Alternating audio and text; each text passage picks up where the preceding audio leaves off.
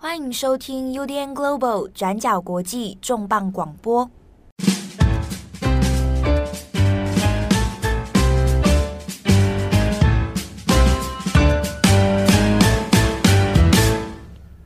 Hello，大家好，欢迎收听 UDN Global 转角国际重磅广播。我是编辑七号，我是编辑惠仪。今天的重磅广播，先来问大家一个问题：嗯，到底啊，我们做人啊，为什么要工作？嗯、没错啊，工作的本质到底是什么？嗯，大灾问啊。那也问大家，你觉得到底呢？啊，我们生在这个世界上，到底一个星期工作几天比较 OK？是比较合理的。对啊，合理的工作，而我们大部分都是一到五嘛。嗯啊，大部分的工作或者是一周，我们就是五天。以前可能台湾还没有周休二日的时候，还有点。哎，这个这个五五点五天啊，嗯，好，礼拜六还上到半天这样子啊，有一些是这样，然后有一些还是会有轮班嘛。对对，那、嗯、原则上大概都是一周五天呐，啊，然后就一天八小时嘛。但是这件事情哦，哎，不定期的时候就会有人在思考啊，有些午夜梦回的时候就想啊，奇怪了，我为什么要上班呢？做人好好的，无缘无故上什么班，对不对？慧仪这么可爱，为什么他需要上班？对啊，大家不是有那个口语 slogan 吗？我这么可爱，为什么还要上班？你大声一点告诉大家。好，这个事情啊，在疫情以后的这个当代地球啊，啊，就开始很多人也在思考。哇，那那现在我们看到二零二二年啊，已经马上眼看就要二零二三了。那经历过一阵这个疫情之后，也陆陆续续解封。那回到职场或者现阶段的工作形态。到底有没有可能做一些改变？或者我们先前其实也讲过，working from home 之后，其实很多人可能也回不去了。哦，觉得说好像新的形态工作可能比较好。但相反的，也有人觉得，哎，反而回到现场可能更更更适合。好，那今天我们的中央广播就要来聊这件事情。其实，在英国有真的做了一个实验，就说那干脆不如来试试看啊。我们一个礼拜本来是应该工作五天嘛，嗯，好，我们大胆的工作只有四天，好不好？哇，我现在听到工作只有四天，我都吓得，觉得兴奋是不是？所以我们来实行一下，兴奋吗？还是紧张啊？好不好？就想说，哇，工作四天，哇，那我工作量不就要增加吗？对，所以，我们今天要来探讨这个课题。其实，过去这两年来，我们也有在重磅或者是 daily 上面跟大家聊过。有些欧美是掀起大辞职潮嘛，然后另外是呃，在疫情之后，大家也在思考的事情是，工作之于自己到底是一个什么样的存在，开始去思考工作的意义。像是有些希望可以弹性工时，那有些是希望可以远端工作，那大家都有不一样对工作的想象跟期待。那我们今天要讲的，就像是七号讲的。英国呢，现在呃有一些公司开始实验了一天工作四天、四天工作制的这个制度，我们来跟大家介绍一下。那从今年六月六号到十二月六号的时候呢，英国它就进行了这个大型的实验计划，也就是呢让员工们的工作时长从一周要工作五天变成四天，也就是周休三天的一个概念。然后这个计划呢是呃预计为期半年，其实也就是到这个礼拜刚刚好结束了。那这个大型的实验计划其实是由一个呃非营利组织叫做全球一周四天运动组织 Four Day Week Global，他开始来做倡议的。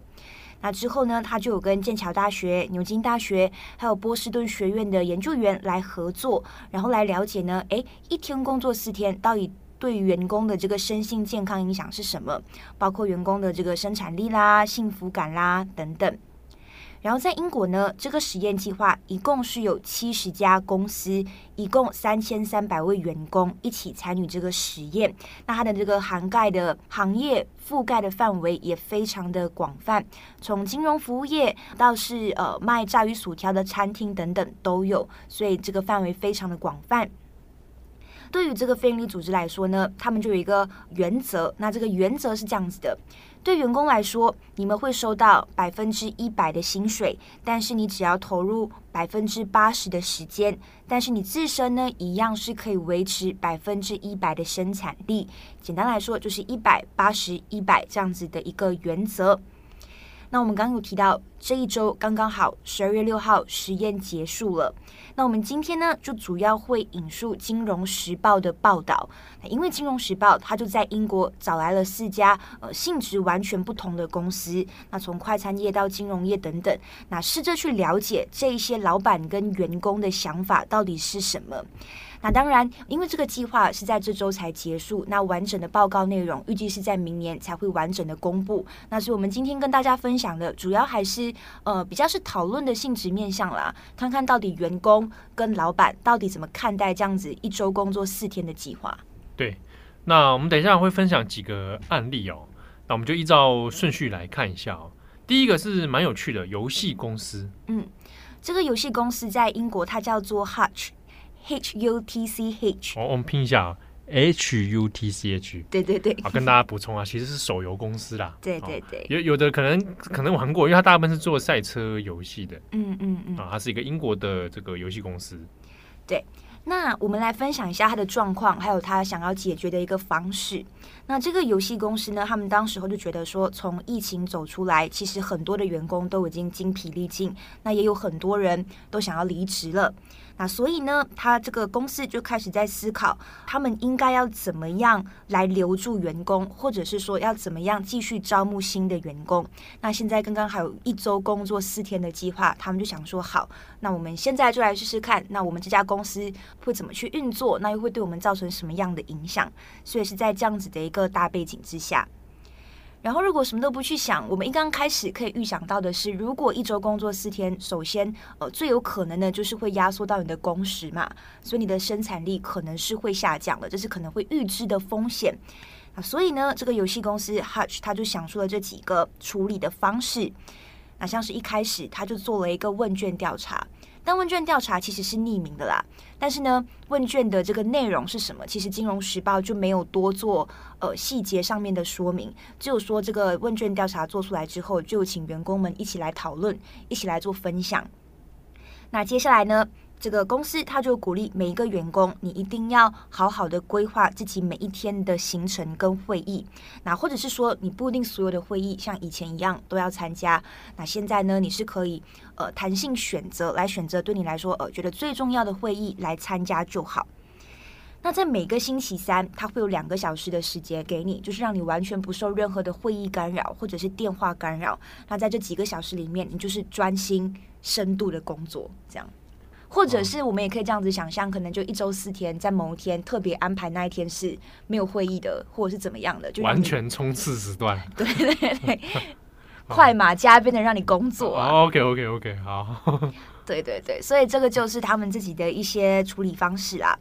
但是他们自己也会碰到一个问题，因为你做游戏开发，它可能就会有美术部嘛。嗯。那过去美术部可能工作分配的方式是，呃，可能选大家有兴趣的，或者是怎么样。但现在呢，因为你工时压缩了，所以每一个员工呢，他就没有办法跳出自己的舒适圈之外，来选择他想要尝试的工作。这样子讲，大家可能觉得有点抽象。哦，我们要稍微厘清一下，我们刚刚讲的所谓第一个是工时压缩。嗯。好，哦，工时压缩指的是说，因为你本来一到五，哦，嗯，那但是现在少了一天。嗯。但是你每天还是要八个小时上班嘛？但你少了一天之后，你还要再做做原本的工作量的话，你等于是你每一个单位小时里面，你可能工作量是增加的。嗯，好，这就我们在刚刚讲的工时压缩指的是这个意思。对，那我们刚刚讲的跳出舒适圈的这个意思，其实。呃，因为我们自己编辑来举例好了。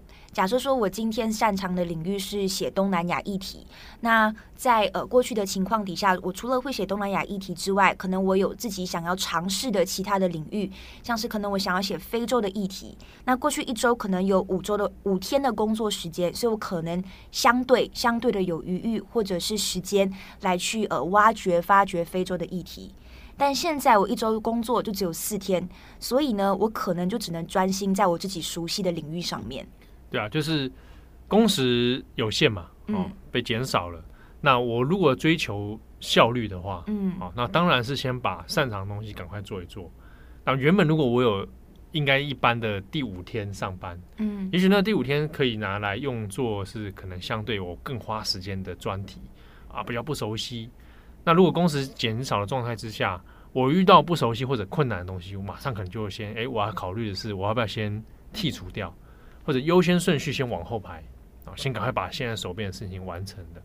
所以就这一个游戏公司的 case 里面来看，他反而遇到这个问题的是很多是来自艺术部门嘛，啊，他们的可能是美编啊，视觉部门啊，那出现了这种这种反应是说，哎，我可能，诶，平常比较擅长的领域，那就是狂做这些东西。但我如果我也想要尝试其他的困难或者其他的挑战的时候，啊，我因为工时降低，啊，所以没有办法来有这个时间来分配。那久而久之，可能会变成，哦，我是天天在画一些我我我都很会的东西，对不对？但画久了怎么样？工作少了这个成就感跟满足感，它就变成怎么样？你知道吗？怎样？马克思说了异化，对，他就异化了，异化，他就异化了，他工作中无法得到任何意义。啊，他就坐在那个位置上，他就异化了。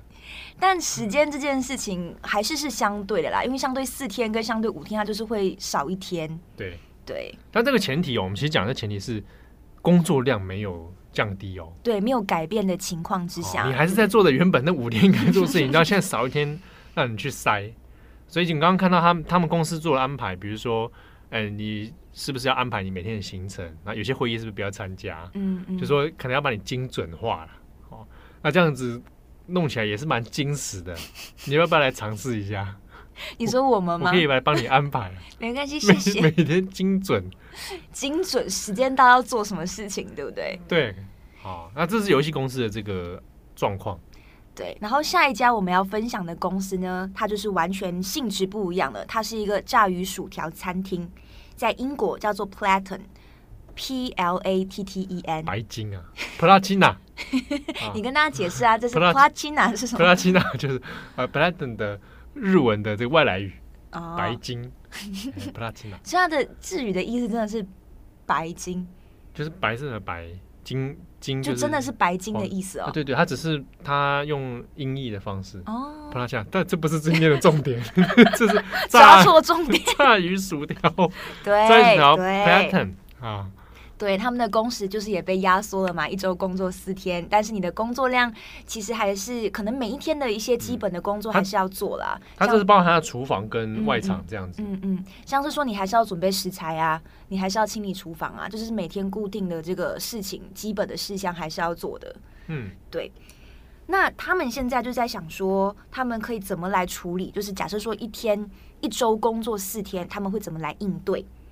那首先呢，老板就决定说，呃，来制定所谓的优先顺序是什么？那你每个员工在一刚开始要工作的时候，一天之前呢，你就会，呃，在你要轮班的时候，你就会收到一个手卡。那这手卡上面呢，会列出优先的任务。那你收到这个手卡之后，你就会按照你上面的优先顺序，可能我今天要先处理什么事情啊，然后就开始动起来，开始工作，这样。那一样的，一刚开始，老板也会要求员工来写每一天的工作日志，像是呃，你可能做了一些什么事情啊，那你怎么安排你的时间？那希望员工可以借此来安排自己的这个生产力，那可以找到自己的这个最好的效率。但是问题也在于说，如果你先前可能是在工作环境里面没有这样子的一个文化跟环境的话，你刚开始要去员工这么做，可能就会引起员工的一些反弹。像是有一些员工就觉得说不满意这样子每天要写工作记录的制度，那到最后呢，有一些员工呃也是有人因此而辞职的。所以问题也在于说，如果今天老板真的要做这件事情的话，要怎么去营造信任感？你要怎么让员工相信你？而不是让员工觉得是在审查，呃，在就是呃压迫你，这也是整个工作环境里面非常重要的一件事情哦。那他在这里面调查里面有没有特别讲？到具体来说，就这个炸鱼薯条公司，嗯，内部工作环境大概会是怎么样？因应这个时速的降低啊？你说内部的工作环境，对啊，比如说具体上来说，到底什么人在做什么事情？他其实没有办法写到很细，因为他就是一篇报道，但是有四家公司嘛，所以他们只是比较 general 的提出每家公司可能大致上碰到什么问题。嗯、他可能就是我刚刚开始讲的，他有给那个手卡，但手卡上面具体来说优先秩序怎么去制定，那可能就没有写的很细。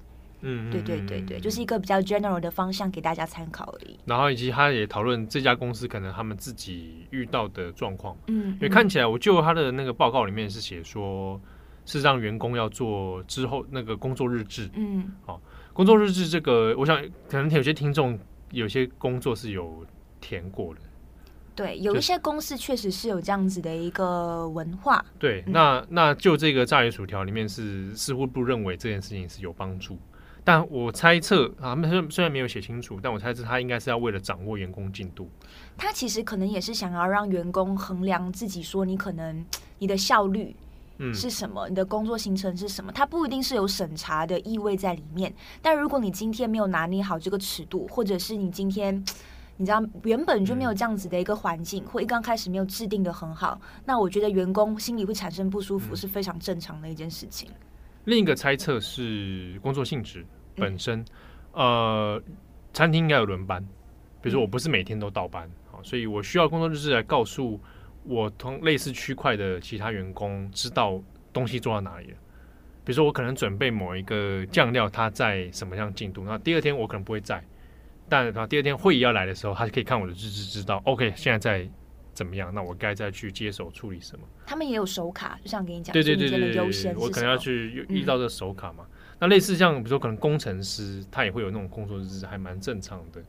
对，那这个我自己我自己的工作经验当中是有过工作日志这件事情。嗯、以前在中研院打工的时候，这个美其名叫研究助理啊，实质上是一个这个呃从事数位化的工作。什么叫从事？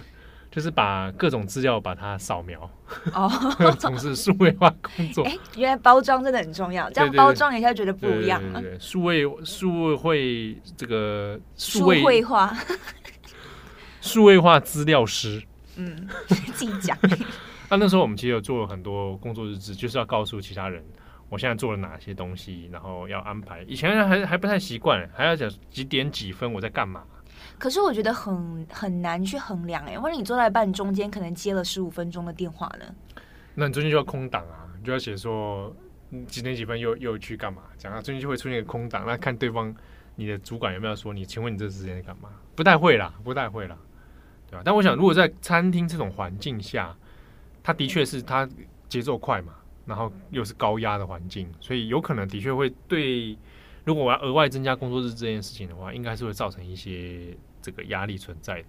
嗯，那这之中可能其实也很看，就是 Platen 这一家餐厅，它怎么去衡量它的这个四天工作制度到底是不是成功的？我们来看一下哦，这家餐厅呢，它衡量的方式是顾客的满意度有没有提升？啊，对对对。然后另外一点就是说，员工有没有在没有给任何理由的情况下，突然间没有出现，突然间缺席？因为员工有时候有这样子的一个反应，很有可能就是员工觉得不满，或者他压力过大，压力过大，对，对对对，这就是一个一个指标性的这个衡量，所以他就去衡量员工有没有出现这样子的一个状况。那结果发现呢，呃，整体的效果其实是不错的。那不管是员工，或者是原本来这边临时打工的这些呃临时性的员工呢，嗯、他们的留职率其实都有增加的。哦，留职率增加了。然后看起来，他顾客满意度也是 OK 的，嗯嗯嗯，所以整体来说，对炸鱼薯条公司来说，这个成实验是成功。对，我觉得他们有一个比较弹性调整的地方，也蛮有趣的。他们这边有做弹性调整工时，那是跟着季节来做调整的。那像是说，他们现在是实行一周工作四天的制度嘛？那但是呢，如果今天是在旅游业旺季的时候，他们就会暂停四天的工作制度。嗯。嗯，那如果你今天进入冬季，可能人比较少的时候啊，那甚至就会变成二十四个小时的工作制度。什么叫二十四小时？就是呃，原本一周工作四十个小时，对，所以你少一天，一周工作四天，就是三十二个小时。那三十二个小时再减八，那就是、哦、对对对，等于是我遇到冬又要再缩短一天，再缩短一天，对，再缩短一天的概念，但是照样是支付全薪。嗯，所以它就是会有这样子跟着季节性来做应对跟调整的一个一个措施，我觉得也是蛮人性的。哦。对，那这个对公司来讲，这个要心脏大颗哎。嗯，好，因为支出成本，它可能呃收入就没有办法追上这个。哇，那是要要要蛮蛮愿意去做这样。我觉得这也要除了愿意这件事情，也要很有就是过去的营业经验吧。对。还有我在猜，我在猜这个可能它有一定的规模，对，它不是低成本或者那种小小本经营，小本经营可能就啪一下就啪 啪没了。对，担心这个，嗯。对，所以，我们今天主要就是分享这两家，就是《金融时报》里面有采访到的，一个是呃游戏公司，那一个是炸鱼薯条餐厅，给大家知道这样。那综合如果这几个案例来看的话，看起来都是同样的趋势哦，就是如果我要缩短成一周变成四天上班，那就是要把大家所有那工作的那四天把它精实化，哦、嗯嗯，高强度比一般的时候更高强度。然后来去调整你的工作内容，来满足说我可以多一天是休息的状态。嗯，然后我觉得这边我们来衡量一下，可能对于公司还有员工来说，实行一周工作四天的制度，那有哪一些可能的好处跟坏处？我们这边也分享一下。那先说好处的部分，我们先从公司的角度来看。我觉得对于公司来说，首先主要的考量就是你一周工作四天，那会不会影响你的收入？嗯，对，这件事情可能是公司最在乎的。那我们上面刚刚讲的是，呃，在英国实行的一周工作四天，但这其实相同的制度呢，也有同步在美国跟爱尔兰试点。实验的公司是三十三家公司，那当中是有九百零三名的员工。那我们一刚开始提到的这个非营利组织 Four Day Week Global 呢，它有针对呃美国跟爱尔兰发布了一份报告，你就发现呢，在实验期间。呃，有一些公司的收入增长了百分之八，那同时员工的缺勤率是有下降，那离职率也是有稍微下降的。那我觉得比较有趣，可以特别拉出来跟大家谈的事情是。爱尔兰跟美国在试点期间，其实是在欧美刚刚开始盛行大辞职潮的背景下面开始试点的。但是呢，在大辞职潮的背景之下，他的员工的缺勤率跟离职率都有下降，那这可能就代表是一个蛮好的一个趋势跟效果。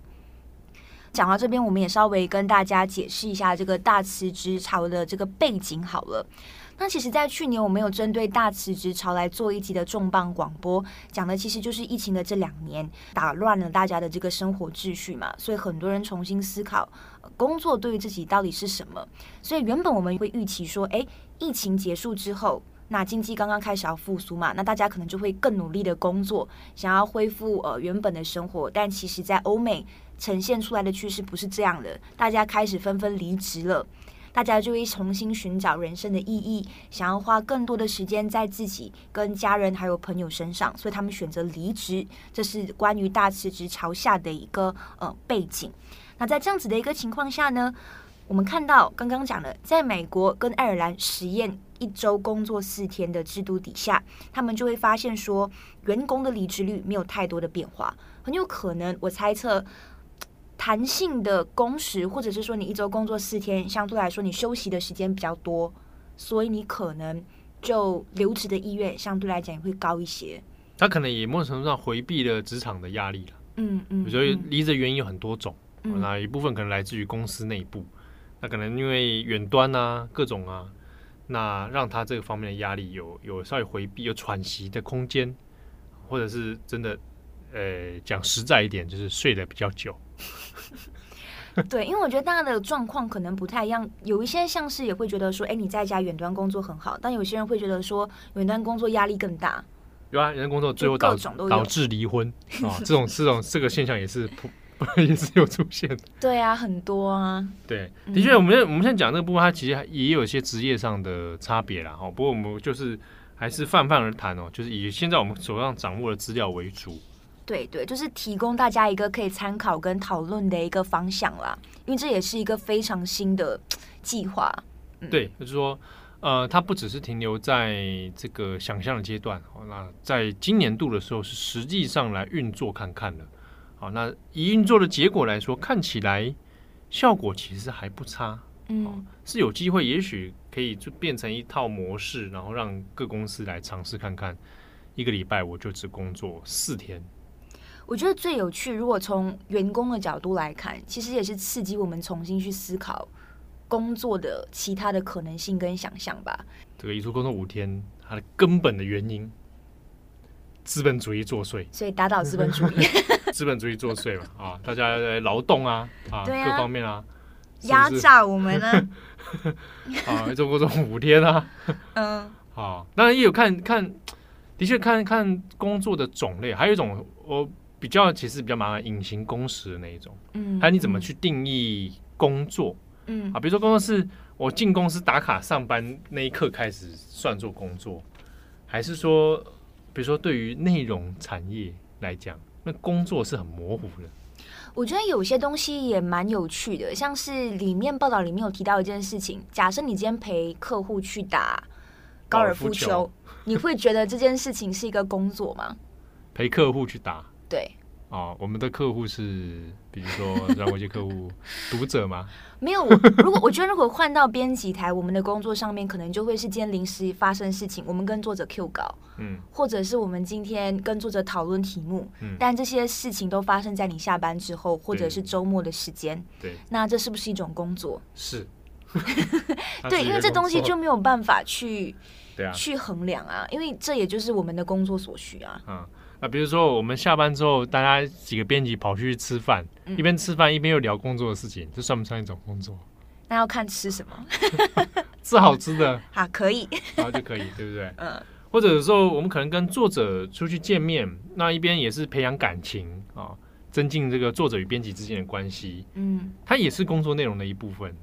对，所以但我觉得东西可能也很看个人，你怎么去定义这件事情。对啊，那这个也是就看。种类，比如说，呃，我看书算不算一种工作？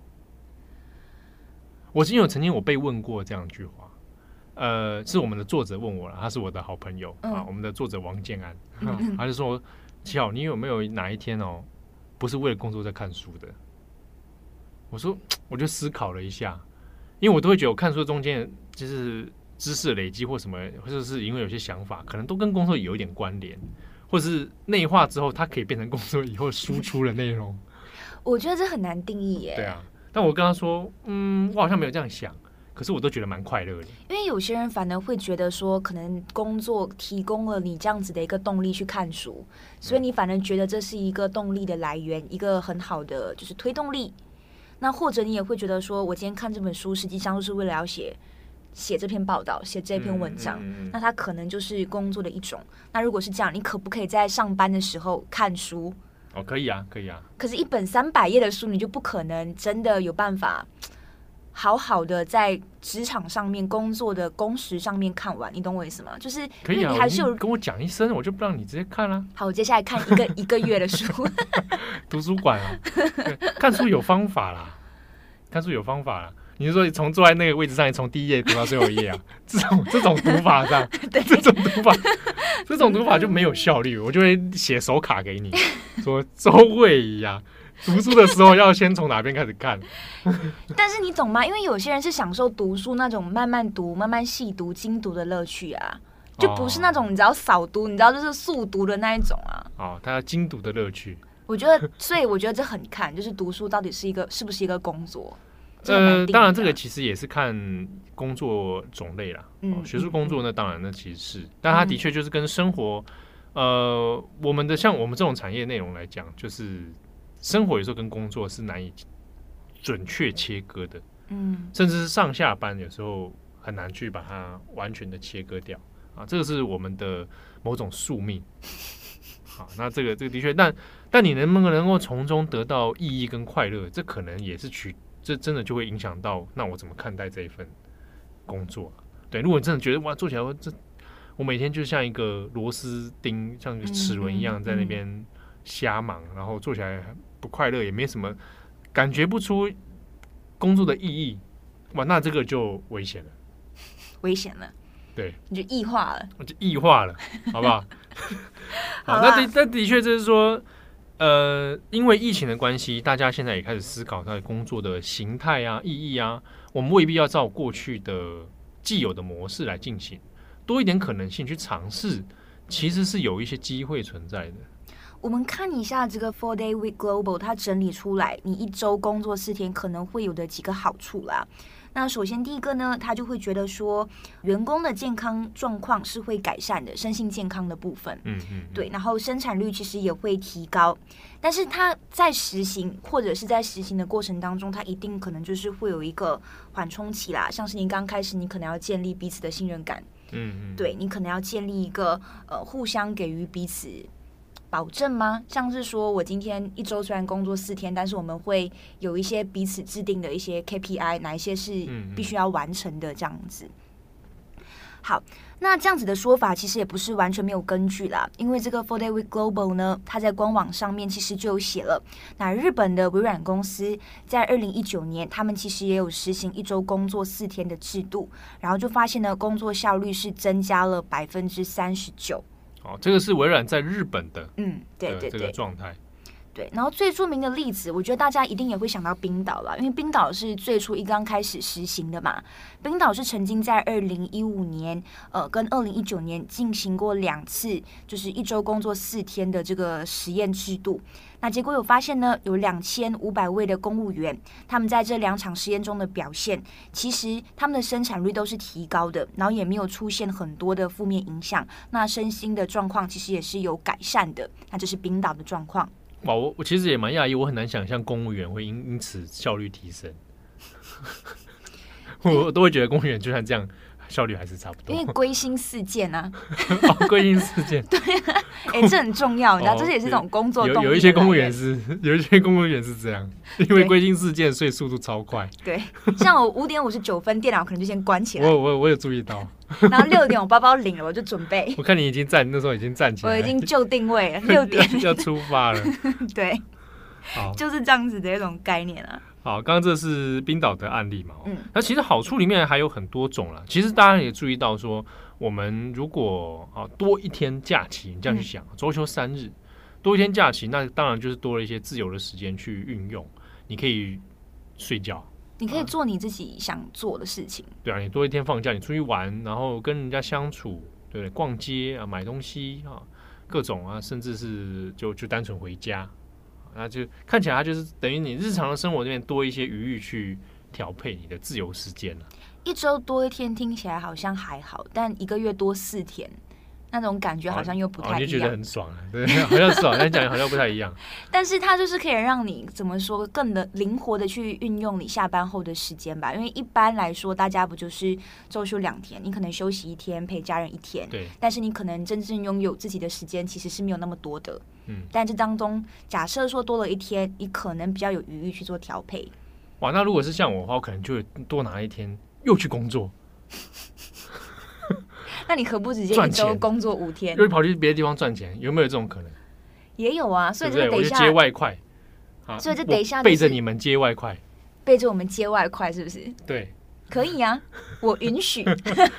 对，那会不会这样？然后结果七号又七号隔天上班的时候累得半死，也有这种可能。礼拜一上礼拜四啊，但那这也不能去做干涉啊，你懂吗？因为那个时间就是你的啊，所以你要怎么去运用，那就会是你的、你的、你的那个状态。对，这可能当然当中也是有好有坏啦。嗯，对，所以我看一下好处哦，还有啦，就是一个呃环境友善啊。大家听起来就是觉得说哈，为什么？但这其实官网上面有跟大家提到的一点，就是你可能减少通勤的时间，你可能其实会减少减少，少你的碳足迹哦。对，这样子哦，因为它通勤的关系啊。那我那天放假，然后捡到碳足迹，嗯，捡到对环境友善，然后跑去海边用吸管喝饮料，然后吸管掉进海里，然后环保袋也掉进海里，这都涌去海边，那怎么制造垃圾？人家现在就是在帮你想好处，让你可以一周工作四天。OK OK OK，好，我不知道这个是不是？是是是。来，现在就马上来给你讲了，坏处有哪一些？哦，还有这还有坏处啊？我以为、啊、我以为很赞，我马上就要实行了。你马上就要实行，下周开始。对啊。啊，有什么坏处？好了，我们不能够完全说这一定是坏处，或者怎么样。我们总结一下，可能他可能会遇到哪一些挑战，那可以优化的地方。第一个，也就是我们刚刚一直跟大家强调的，它可能不一定适用所有的工作性质，因为有些公司它就是要轮班，或者它就是二十四小时要有人在那边站岗，它也就没办法有这样子一个弹性调整的空间。对，就是在如果人力没增加，嗯，啊，比如说啊，警卫人员。啊，人力没增加可能不行。还比如老师，嗯嗯，啊，你上课那大家全部 对不对？还是那轮老师在轮班吗？哦，那这个好像也是很难弄。对啊，然后再来，也就是说工作量不一定会减少。嗯，对，对啊，就是说假设转角要实行一周工作四天，那我跟你说工作量没减少。我觉得跟你说，不如先不。对啊，那四天哇，那四天精彩喽！你可能会变成说，那四天你就要工作到八点，但是给你休三天，可以吗？工作到八点休三天，等于是，哎哎，那哪有休到啊？你你四天那等于是我们六点钟下班，就那半个小时平均分散到那四天啊，所以你就再多工一天，再工作两个小时。我工时其实并没有减少，对啊，但是给你休三天啊。可是我公司并没有减少，你自己说工作量不减少的情况下，对，那这个很难接受。如果是我的话，就是四天，那就是工作量也要把它减少。对啊，所以这还是很看公司跟呃员工怎么去衡量。对，就是我可能要去做一些取舍，尤其像我假设我们这种短比较这个短小精悍的这个团队，而且我们是日更哦，对啊，日更周更，对啊，对啊，那这种状态下，就是假设我可以去调。无视 KPI 的话，那我我觉得也很乐意，就是我们大家稍微松一点，对不对？然后四天，举个例子啊，怎么个松法？比如说我们初稿量降低啊，然后 Daily Podcast 开始录到礼拜四就好了，对不对？礼拜五就不录了嘛。对，礼拜五就不录了。对，然后重磅广播就一礼拜礼拜四更新一集就好。但我刚刚也在想说，如果真的一周工作四天，我们可能。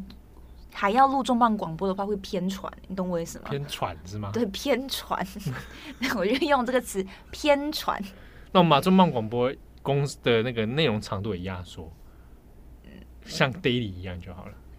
那你干嘛还做那个什么？你就星期五再录一集那个 daily 就好了。哦，这样子哦，那 daily 只要录一到三，然后礼拜四就是重磅广播。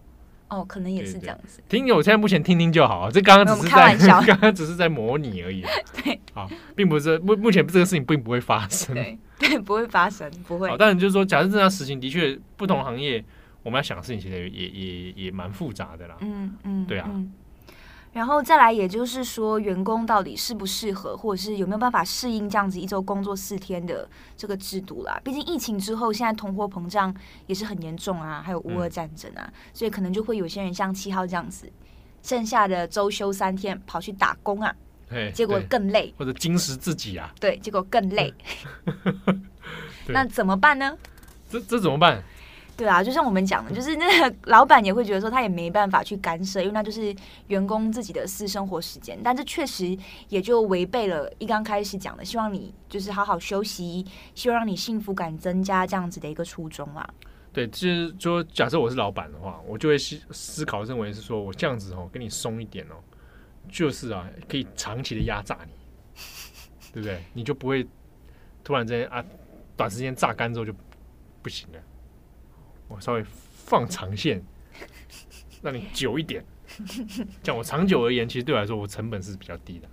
我人事成本就少啊。嗯，万一一个团队一个团队里面，他人事变动太多，那工作又不是那种马上就取代性很强的，哦，那那其实是是是伤害时间成本的嘛。嗯，就要花更多人力来做，呃，比如说增材啊，然后甚至我还要有一些这个人资啊来 handle 大家啊什么的。好，那人事管理成本会变高了。但是如果大家能够稳定的话，那诶，整个团队来说，它其实对资方而言，它反而是省成本的。嗯，对。但有一些资方反而不会想到这一点，所以就 狂让大家工作嘛。好，我我觉得要让看见 KPI，看见效果，但不知道无形之中，大家已经正在不断的被磨损，灵魂正在失去它的色彩。我觉得管理真的好难哦。对啊。好，所以我们在这个这样这一题题目，我们从员工的角度看，跟从资方对，对角度看，哎，各有一些观察。哦，但我我是觉得，何不大家来试试看呢？我觉得，呃，像是刚刚讲一周工作四天嘛，但是对有一些员工来讲，他们其实不希望一周工作四天，他们比较更希望的是，呃，有灵活的弹性工时。对，就是你可以自己调配。对对对，比如说一周工作四天，我可能遇到一个问题啊，有人不喜欢我那四天强度变高。哦，压力其实是变大的，更大的，对对对。那也许有的人他工作压力或者他压力接受度是属于我希望分散，我不要单日这么强。哦，分散我可能其实对我来说更更舒适啊。那也许对我来讲，弹性的工时可能会更好。嗯嗯，对啊，让大家去自由调配。哎，我有时候可能在公司上班，我有时候在远端上班，哦，减少那个通勤之类的，像这种方式，可能调配会会比较有灵活度。对，我觉得重点也在于说，这个题目也是让我们自己再去思考工作的中工作方式的可能性啦，还有想象。对，嗯，这边我就来补充哦，讲到工作或者是这些工时问题，很多人就会直觉又又会想到日本这个过劳死很严重的国家。那也顺着这个题目来补充，因为前阵十月份的时候，日本才做了一个，日本都会发表那个政府做统计那个过劳死白皮书啊，啊，就是说我们现在看看现在日本的过劳死问题如何，有没有改善啊？啊，那今年的比较有趣啊，今年就有因为因应说疫情疫情的这个已经三年的这个状态之下，那有很多人实行了远端工作啊，弹性工时，那对日本人的职场来说有没有造成什么样影响？结果呢？今年十月的发现呢，因为远端工作减少通勤，嗯，的这个时间成本，然后呢，员工也睡得比较久，发现整体来讲，调查的对象里面呢，它也是随机抽样调查，超过半数以上认为我幸福感增加了，然后我比较不会过劳了。那这个报告出来面就觉得说，哎，以日本职场来讲，其实是适合做弹性工时的安排，或者是远端工作。但实际上，在现今的日本职场没有很全面的，但是已经有些公司又开始因为因应疫情嘛，那干脆之后就是用原弹性工时的方式来帮大家来调配，那的确对大家的身心状态是有直接的影响的。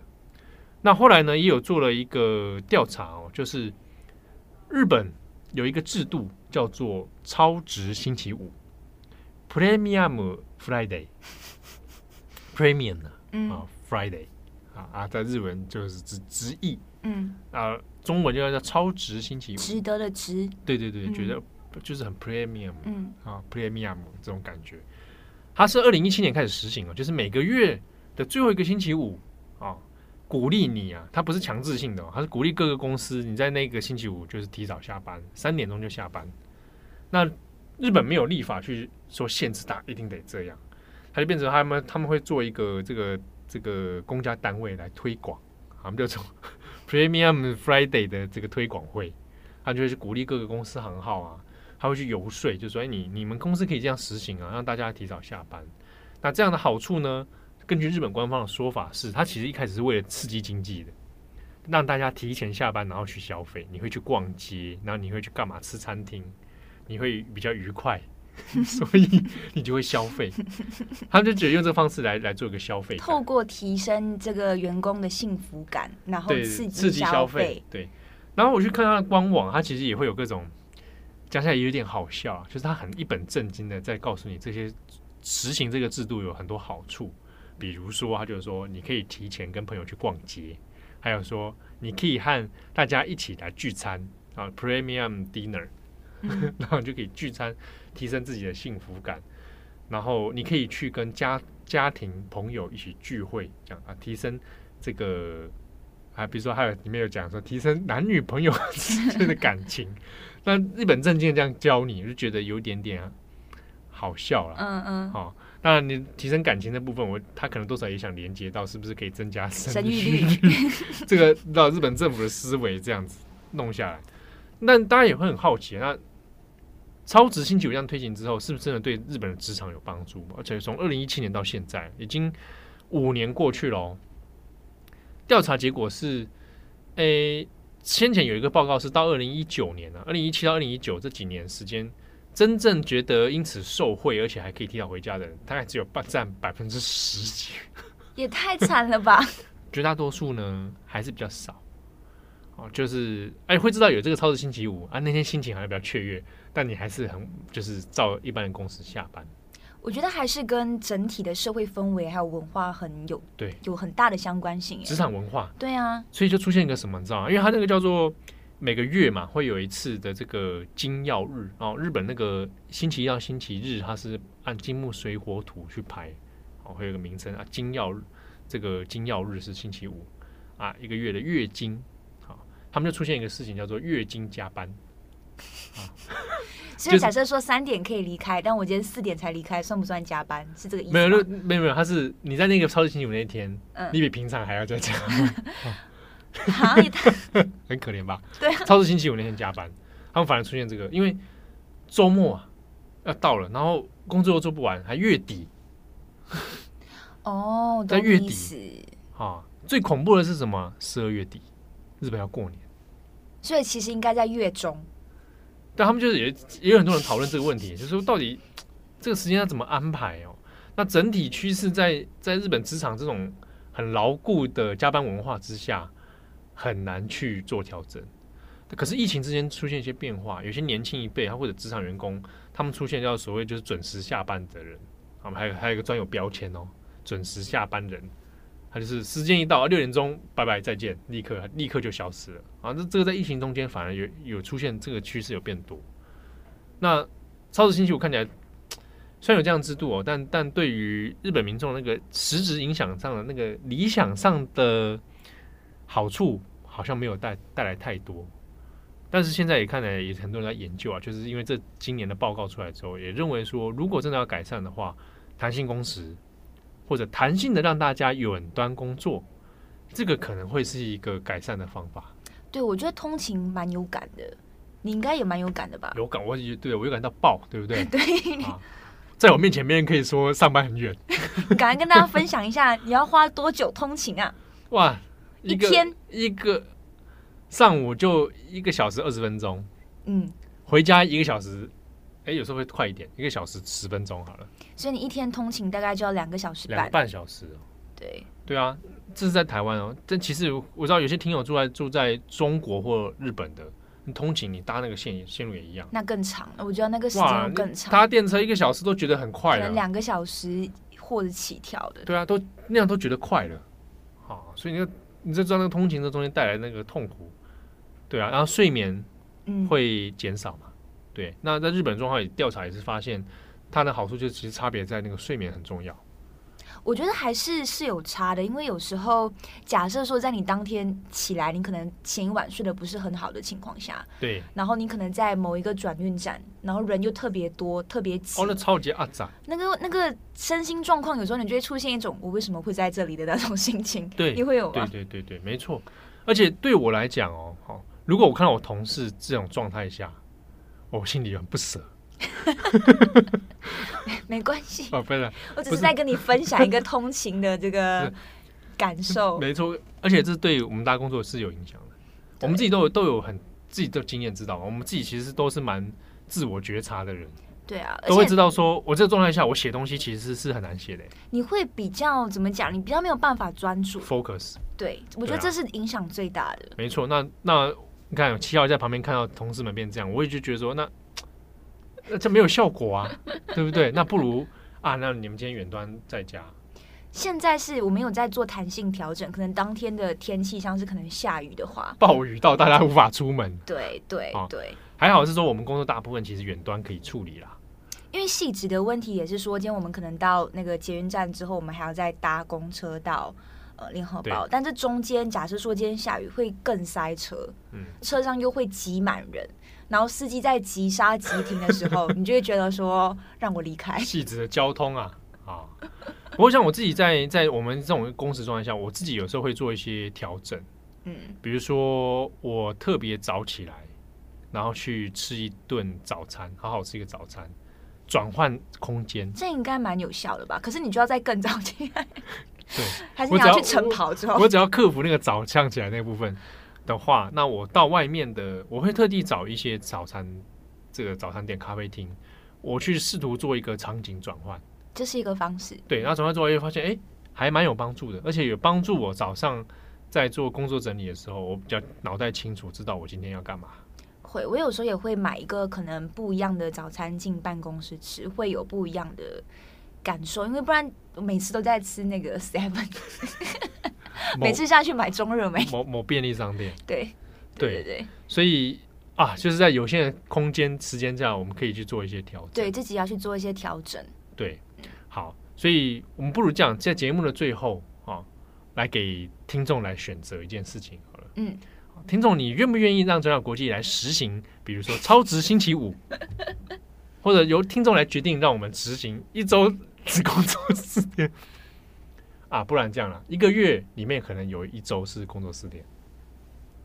如果是你的话，你会想要怎么选啊？嗯、我我会觉得弹性工时是好的，超值星期五也可以啊。超值星期五是有点要强迫你那天一定要在那个时候下班哦。我觉得对我们来讲，我觉得我们的工作内容跟性质的话，我会比较希望弹性工时跟弹性远端。对啊，弹性远端，嗯，没错。不过我们的确疫情以来哦，从二零二零年以来，这个实行过了轮班制嘛，啊，那还啊这个不是轮班啊，就是轮流进公司，对，然后弹性远端，其实实行起来其实效果应该看起来还还不错。因为我自己个人的那个实验状况是这样，嗯，这样子就一定要很详细的跟大家分享。哦，对，我们这边蛮详细的哦。因为上次我们九点半要到公司嘛，对，所以从我家出发，我可能就是八点起床，然后八点半一定要出门。哇，蛮 detail 的，对，很 detail。我没有啊，我要分享的信是，因为在这样子的情况下，八点起床哦，你是我八点人在捷运上，你知道吗？所以我才说我敬佩你啊。天哪！我尊敬你。好好好，OK OK。然后，然后，但是这情况下你是没有办法，可能就是吃好早餐跟买好早餐的情况下，除非我要再更早起来。对。但因为我实验过，但我就是，只要就是一败涂地。一败涂地啊！早上起来，我想尤其是冬天。没有办法，真的没有办法。嗯嗯。然后，因为我就是要睡比较长的人。是啊，对，你是属于深层睡眠的人。对，但但如果在家工作那一阵子，就是疫情比较严重的时候，嗯，那你一样是八点起来，但你九点半开始上班的时候，你已经是吃完早餐的状态了，酒也喝了。没有，没那么早喝。然后那个状况状态是比较不一样的，因为现在是你可能到公司，我们开完会，你会一边吃早餐一边工作嘛？对。但如果你在开会，对，然后你在家远端的状况是你早餐都已经吃好了，你就工作的时候你就真的认真在工作了。嗯。我觉得那个状态是不一样的。嗯嗯，好，那我们就来实行，好吧？彻底贯彻 弹性远端。那我们不是本来就。就有点累累远端，累远端累累那个怎么讲啊？那个呃天气累，就是跟着天，在一定程度上是让大家可以有选择啦。嗯嗯，对啊，我觉得这个也是蛮蛮重要的，因为尤其像像像我这种住这么远的人，对，有时候也会觉得哦，我稍微减少坐车劳顿会比较好。对啊，对啊，不然就是可能。